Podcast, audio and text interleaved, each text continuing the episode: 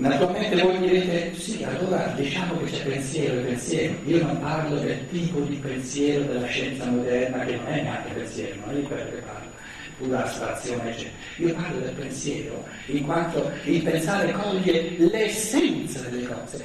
Pensare significa diventare ogni cosa che io penso che io capisco.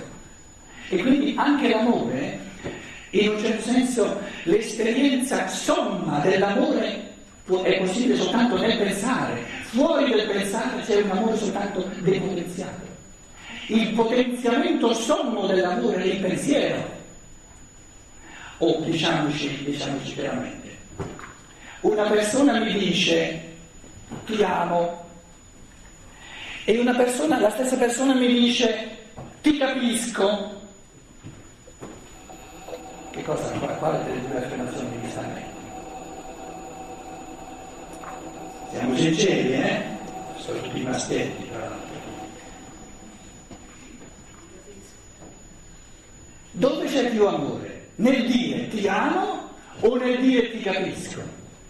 Ti comprendo. C'è molto più amore dove a ragion veduta si dice ti comprendo, ti capisco. Quando l'altro mi dice ti amo, Vabbè, vabbè, eh, si parla del suo amore, resta in se stesso, gode il suo essere pieno di amore. Quando mi dice ti amo, cosa, cosa sta vivendo lui? Cosa vive in lui? Ma in loro dice giù perché è così pieno di amore. Legittima la cosa, eh?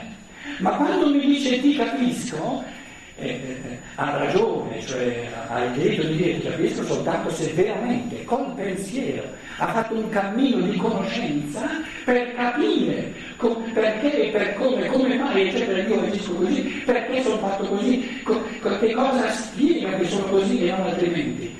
Quando mi dice a ragion veduta, sinceramente mi dice ti capisco, io mi sento molto più amato che non quando mi dice ti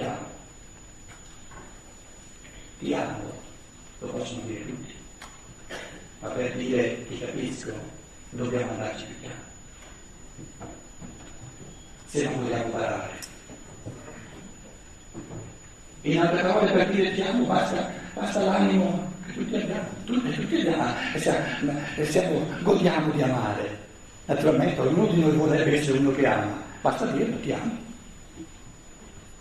ma per capire l'altro, per comprendere l'altro, ci vuole un amore che si intride di pensiero, che si intride di oggettività. Ora, quando, il, quando l'amore si intride dell'oggettività dell'essere amato, diventa un amore al quadrato, però per intridersi di oggettività e per amare l'oggettività dell'essere amato deve compiere un cammino di pensiero, di conoscenza.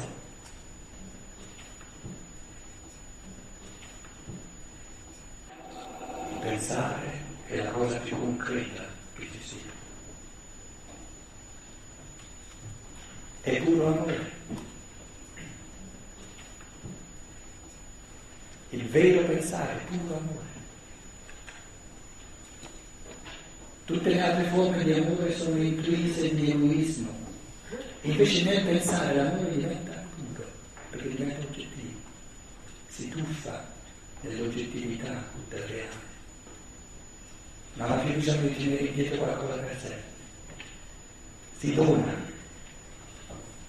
totalmente all'altro. E perciò nel pensare Cosa vuol dire essere artisti? Cosa vuol dire creare un'opera d'arte? Un'opera d'arte si crea col pensiero, anche una melodia. Dove sorge una melodia eh, musicale? Nel pensiero.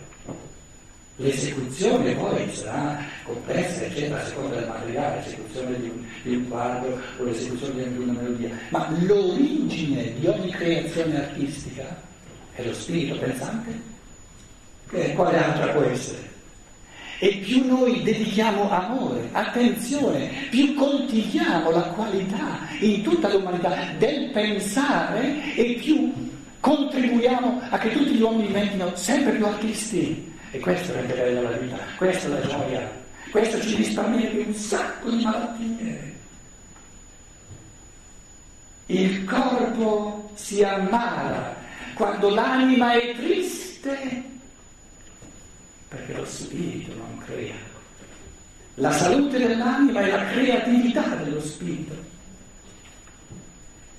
E nella misura in cui lo spirito diventa creatore, questa gioia prorompente di far sprigionare mondi dal proprio essere, è salute per l'anima, è gioia per l'anima e dà forza anche al corpo fisico.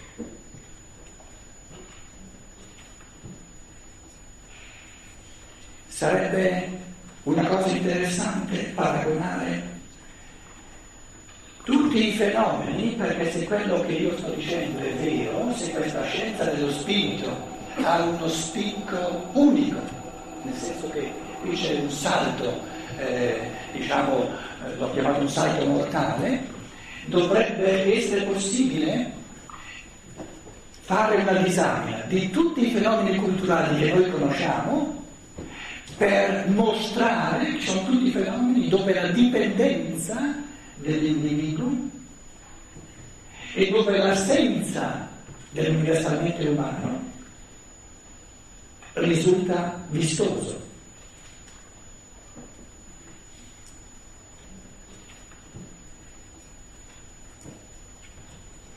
Conoscete voi fenomeni nell'umanità di oggi che affermano la sovranità assoluta dell'individuo pensante? Fenomeni che sottolineano la sovranità assoluta di ogni individuo pensante.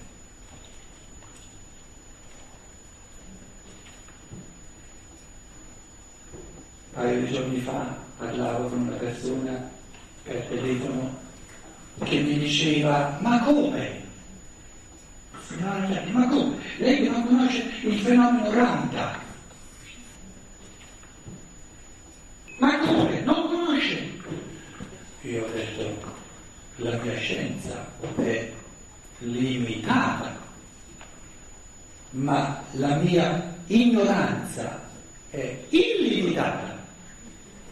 In altre parole, ciò che io conosco è limitato, ma che io non conosco è senza limiti. Volevo aggiungere, ma non l'ho fatto, e penso di non essere il solo in questa condizione.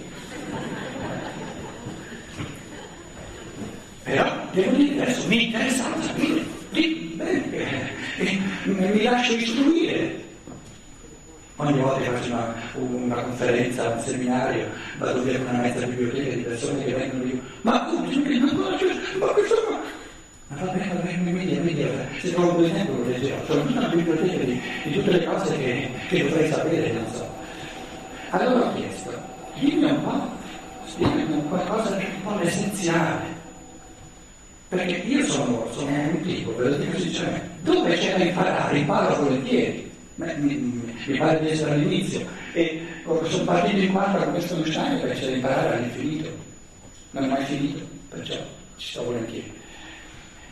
Allora mi dice dunque si tratta di un fenomeno forse che qualcuno lo conosce di un fenomeno dove la cosiddetta canalizzazione in inglese channeling è fondamentale. Quindi il pinzaglio che hanno messo un sacco di fanno apposta perché, perché non sia troppo. In Germania devo stare attento a non essere troppo lungo, mi rifaccio quando vengo in Italia. Eh, lo stavo dicendo. Cioè, in inglese si chiama channeling. Praticamente è un fenomeno, cioè una persona che viene canalizzata, una persona eh, Qui se qualcuno conosce il fenomeno meglio di me si, si fa sentire poi nella, nella, discussione, sono cose molto importanti ed è importante che ne parliamo eh, con apertura, con, con, eh, con, eh, diciamo, con, sincerità. Però da quello che ne capisco, eh, naturalmente il fenomeno del medium, il fenomeno dell'ipnosi, il fenomeno del channeling, eh, se ben capisco il fenomeno, hanno tutti in comune il fatto che c'è in una persona un abbassamento in un certo senso quasi assoluto della, della coscienza e attraverso questa persona parla, parlano dei morti, per esempio. Una volta, esempio, un, un viaggio in, eh, in macchina, eh, amici mi hanno fatto sentire che voci d'oltrepomba, qualcuno che, che si diventa strumento e persone morte, testimoni morti, parlano, poi anche la voce viene, diciamo, viene cambiata a seconda di, di quale anima eh, morta, eccetera. Ora, secondo me, il, l'essenza di un fenomeno di canalizzazione, secondo me, vi dico la mia, eh, una mia riflessione partendo per farvi capire diciamo, la posizione secondo me unica della scienza dello spirito. Per me non è tanto importante, non sono tanto importanti i contenuti di verità che questo Ramta in questo stato di, di, di coscienza canalizzata eh, esprime. Più importante ancora dei contenuti, possono essere belli, è secondo me il modo di trattare la coscienza umana è ciò che viene fatto al pensiero umano. Ora io dico, favorire l'umano, far camminare l'umano nella sua evoluzione significa far di tutto perché la coscienza desta diventi sempre più desta ogni fenomeno che addirittura non soltanto non rende la coscienza desta, ancora più desta, diciamo, intensificando ulteriormente il pensiero destro, ma addirittura attutisce, diminuisce il grado di coscienza che noi abbiamo normalmente, io lo chiamo un fenomeno per essenza disumano contro l'umano perché fa andare indietro l'evoluzione. Che cos'è un bambino di 4 anni? Sono tanti aspetti. Un canalizzato dei genitori. Perché non ha ancora la capacità di gestire la coscienza in proprio.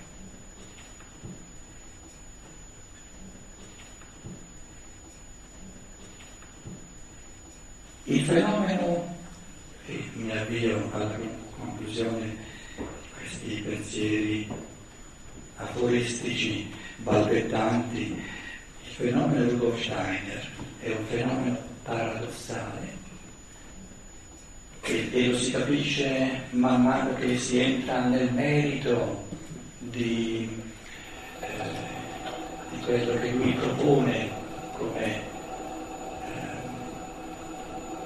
gradino successivo della coscienza umana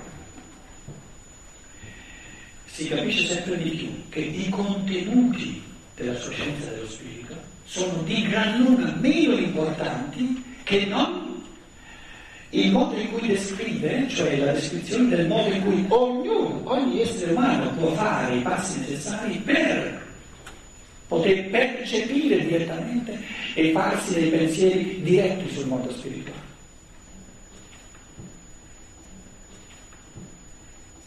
quello che Rudolf Steiner dice in quanto contenuto sul dopo morte, due anni fa era questo il tema eh, qui a Roma, o quello che dice sui vari livelli di coscienza degli esseri spirituali che tradizionalmente si chiamano gli esseri spirituali, angeli, le gerarchie angeliche, o quello che Steiner dice in termini di contenuti sull'evoluzione della terra e dell'uomo, in termini di contenuti sulle, sugli elementi costitutivi dell'uomo, il corpo fisico, il corpo cosiddetto eterico, oppure corpo vitale, il corpo astrale o l'anima, infinite, infiniti contenuti ha da, da, da, diciamo, da sciorinare, ma non è quello l'importante.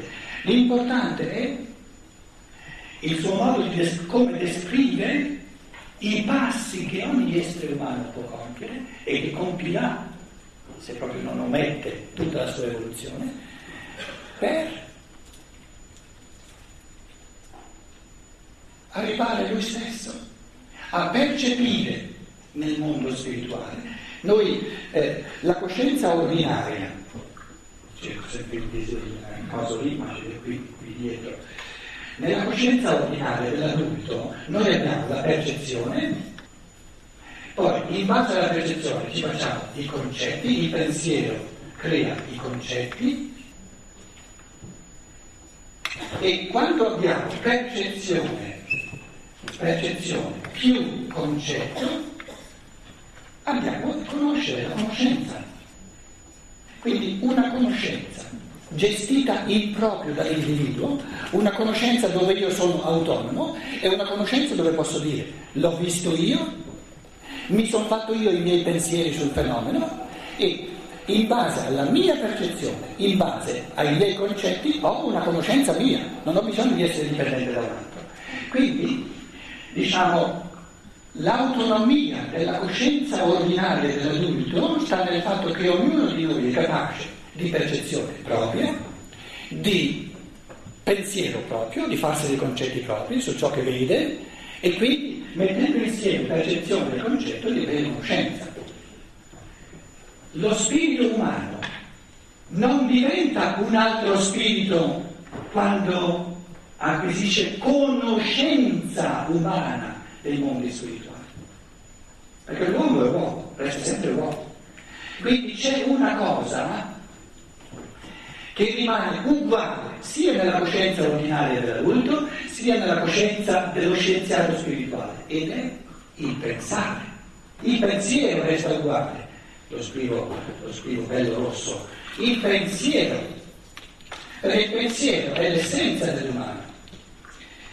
In altre parole, se, se questo è vero, in che cosa consiste la scienza dello spirito? La scienza dello spirito consiste nel fatto che, così come la natura ci dà la percezione sensibile, così la libertà, il cammino della libertà, e questo cammino non lo posso descrivere in due parole, ma eh, diciamo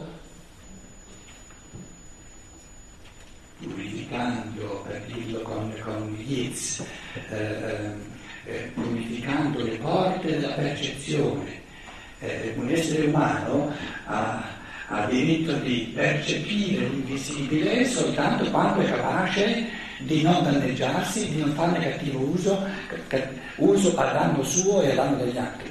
Nella misura in cui un essere umano diventa capace di fare buon uso della percezione del sovrasensibile, gli esseri divini gli danno la percezione dello spirituale.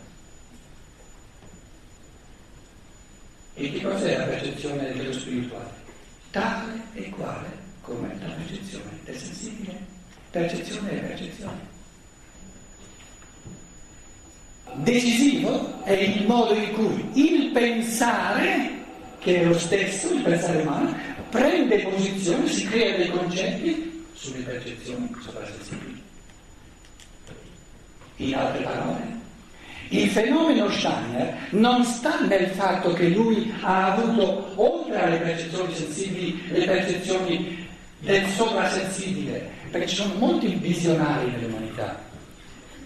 Ci sono molte persone che hanno percezioni nel sovrasensibile, però la percezione, il mondo della percezione, è il mondo della nostra ignoranza col pensiero diciamo i concetti delle cose. Quindi il fenomeno Rudolf Steiner, il fenomeno scienza dello spirito di Rudolf Steiner, l'essenza di questo fenomeno è che posto di fronte alla percezione del sovrasensibile c'è la stessa capacità penetrante del pensiero di interpretare, di capire, di conoscere queste percezioni sovrasensibili nel contesto di un mondo. Ogni, ogni particolare ha un significato soltanto nel contesto. Com'è che noi distinguiamo? Abbiamo la percezione di una macchina, di un albero, di una persona, di una strada. Com'è che distinguiamo tutte queste cose? Distinguiamo, non è la percezione che distingue, no, la nostra testa distingue. Distinguiamo queste cose perché siamo abituati a orientarci nel mondo. Sappiamo la differenza tra una macchina e un uomo.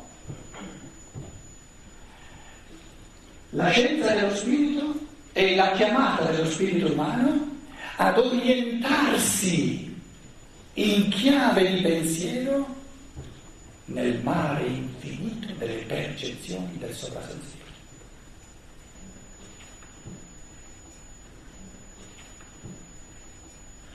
A questo punto subentra il paradosso, il fatto paradossale che questo fenomeno Rudolf Steiner, che interpreta in chiave di pensiero, che può essere, può essere controllato, verificato da tutti noi, perché tutti abbiamo eh, il pensiero a disposizione, applica il pensiero umano a un'infinità di percezioni sovrasensibili Dopo un secolo ci tocca dire che questo fenomeno è rimasto finora unico. Questo è il paradossale. L'affermazione è che tutti gli spiriti umani sono chiamati a ricevere percezione del mondo spirituale e a poterci pensare sopra, però finora di questo tipo di fenomeno almeno che io sappia, e, e mi sono dato da fare veramente per eh, vedere un pochino tutto quello che c'è, c'è stato soltanto lo Steiner. Significa questo che lo studioso di scienza dello spirito diventa dipendente da Rudolf Steiner? Può diventare dipendente, ma non deve diventare. Può diventare dipendente se ricade diciamo, nella, nella fissazione sui contenuti, anziché porre l'accento sull'evoluzione del pensare, sull'evoluzione del pensiero, un'evoluzione che ognuno deve compiere, si può, come dire, andare in brodo di giuggiole, eh, eh, eh, prendendo conoscenza, imparando a memoria tante belle cose, tante rivelazioni che Rudolf Steiner ha fatto. Ma allora di rivelazioni di contenuti del mondo spirituale ce ne sono già state. Ciò che c'è di nuovo nella scienza dello spirito di Rudolf Steiner è che le percezioni fatte nel mondo, nel mondo sovrasensibile vengono offerte non alla goduria umana, ma al pensare di ogni uomo. E tanto è vero che molti si lamentano, Steiner, è difficile, c'è da masticare. E non vuole diventare facile più tanto, perché allora sarebbe lui a darti tante belle cose, tu ti adagi, le prendi, le godi, ma non cammini con i tuoi piedi, con i tuoi gambe. Nella scienza dello spirito ha valore soltanto ciò che l'individuo si conquista col cammino suo spirito pensato, perché soltanto quello lo rende libero. Se io dipendo dal pensare di Rudolf Steiner, perpetuo la mia non libertà. Se prendo i suoi pensieri come stimolo a pensarne di miei, tutti miei, diversi. Non importa se sono con, come contenuto migliori o peggiori, non importa, l'importante è che siano miei. Come voleva Socrate, non voleva un allievo che ripetesse ciò che diceva lui. Meglio un pensiero piccolo, modesto, ma tuo, che non una, una grande, grandi contenuti che però non sono tuoi. A questo punto vorrei una domanda che è molto importante. Cos'è che noi uomini, tutti, uomini, donne, Burazza, un altro, un po' una, cos'è che tutti gli uomini hanno in comune?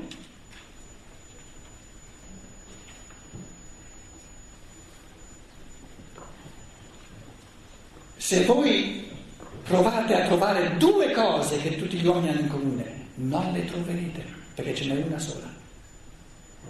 E basta.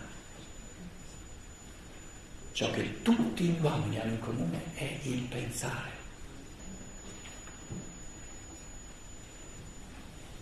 Non dite gli uomini hanno in comune anche l'amare. Piano, piano. Perché ci sono anche uomini che non sanno neanche dove lavora sta di casa. Ma un uomo che non pensa non è uomo. Il pensare, il pensiero è l'essenza dell'umano. E siccome noi ci viviamo dentro perché la nostra natura, lo diamo per scontato, non ce ne accorgiamo neanche. E non ci accorgiamo di ciò che ci affratella tutti, che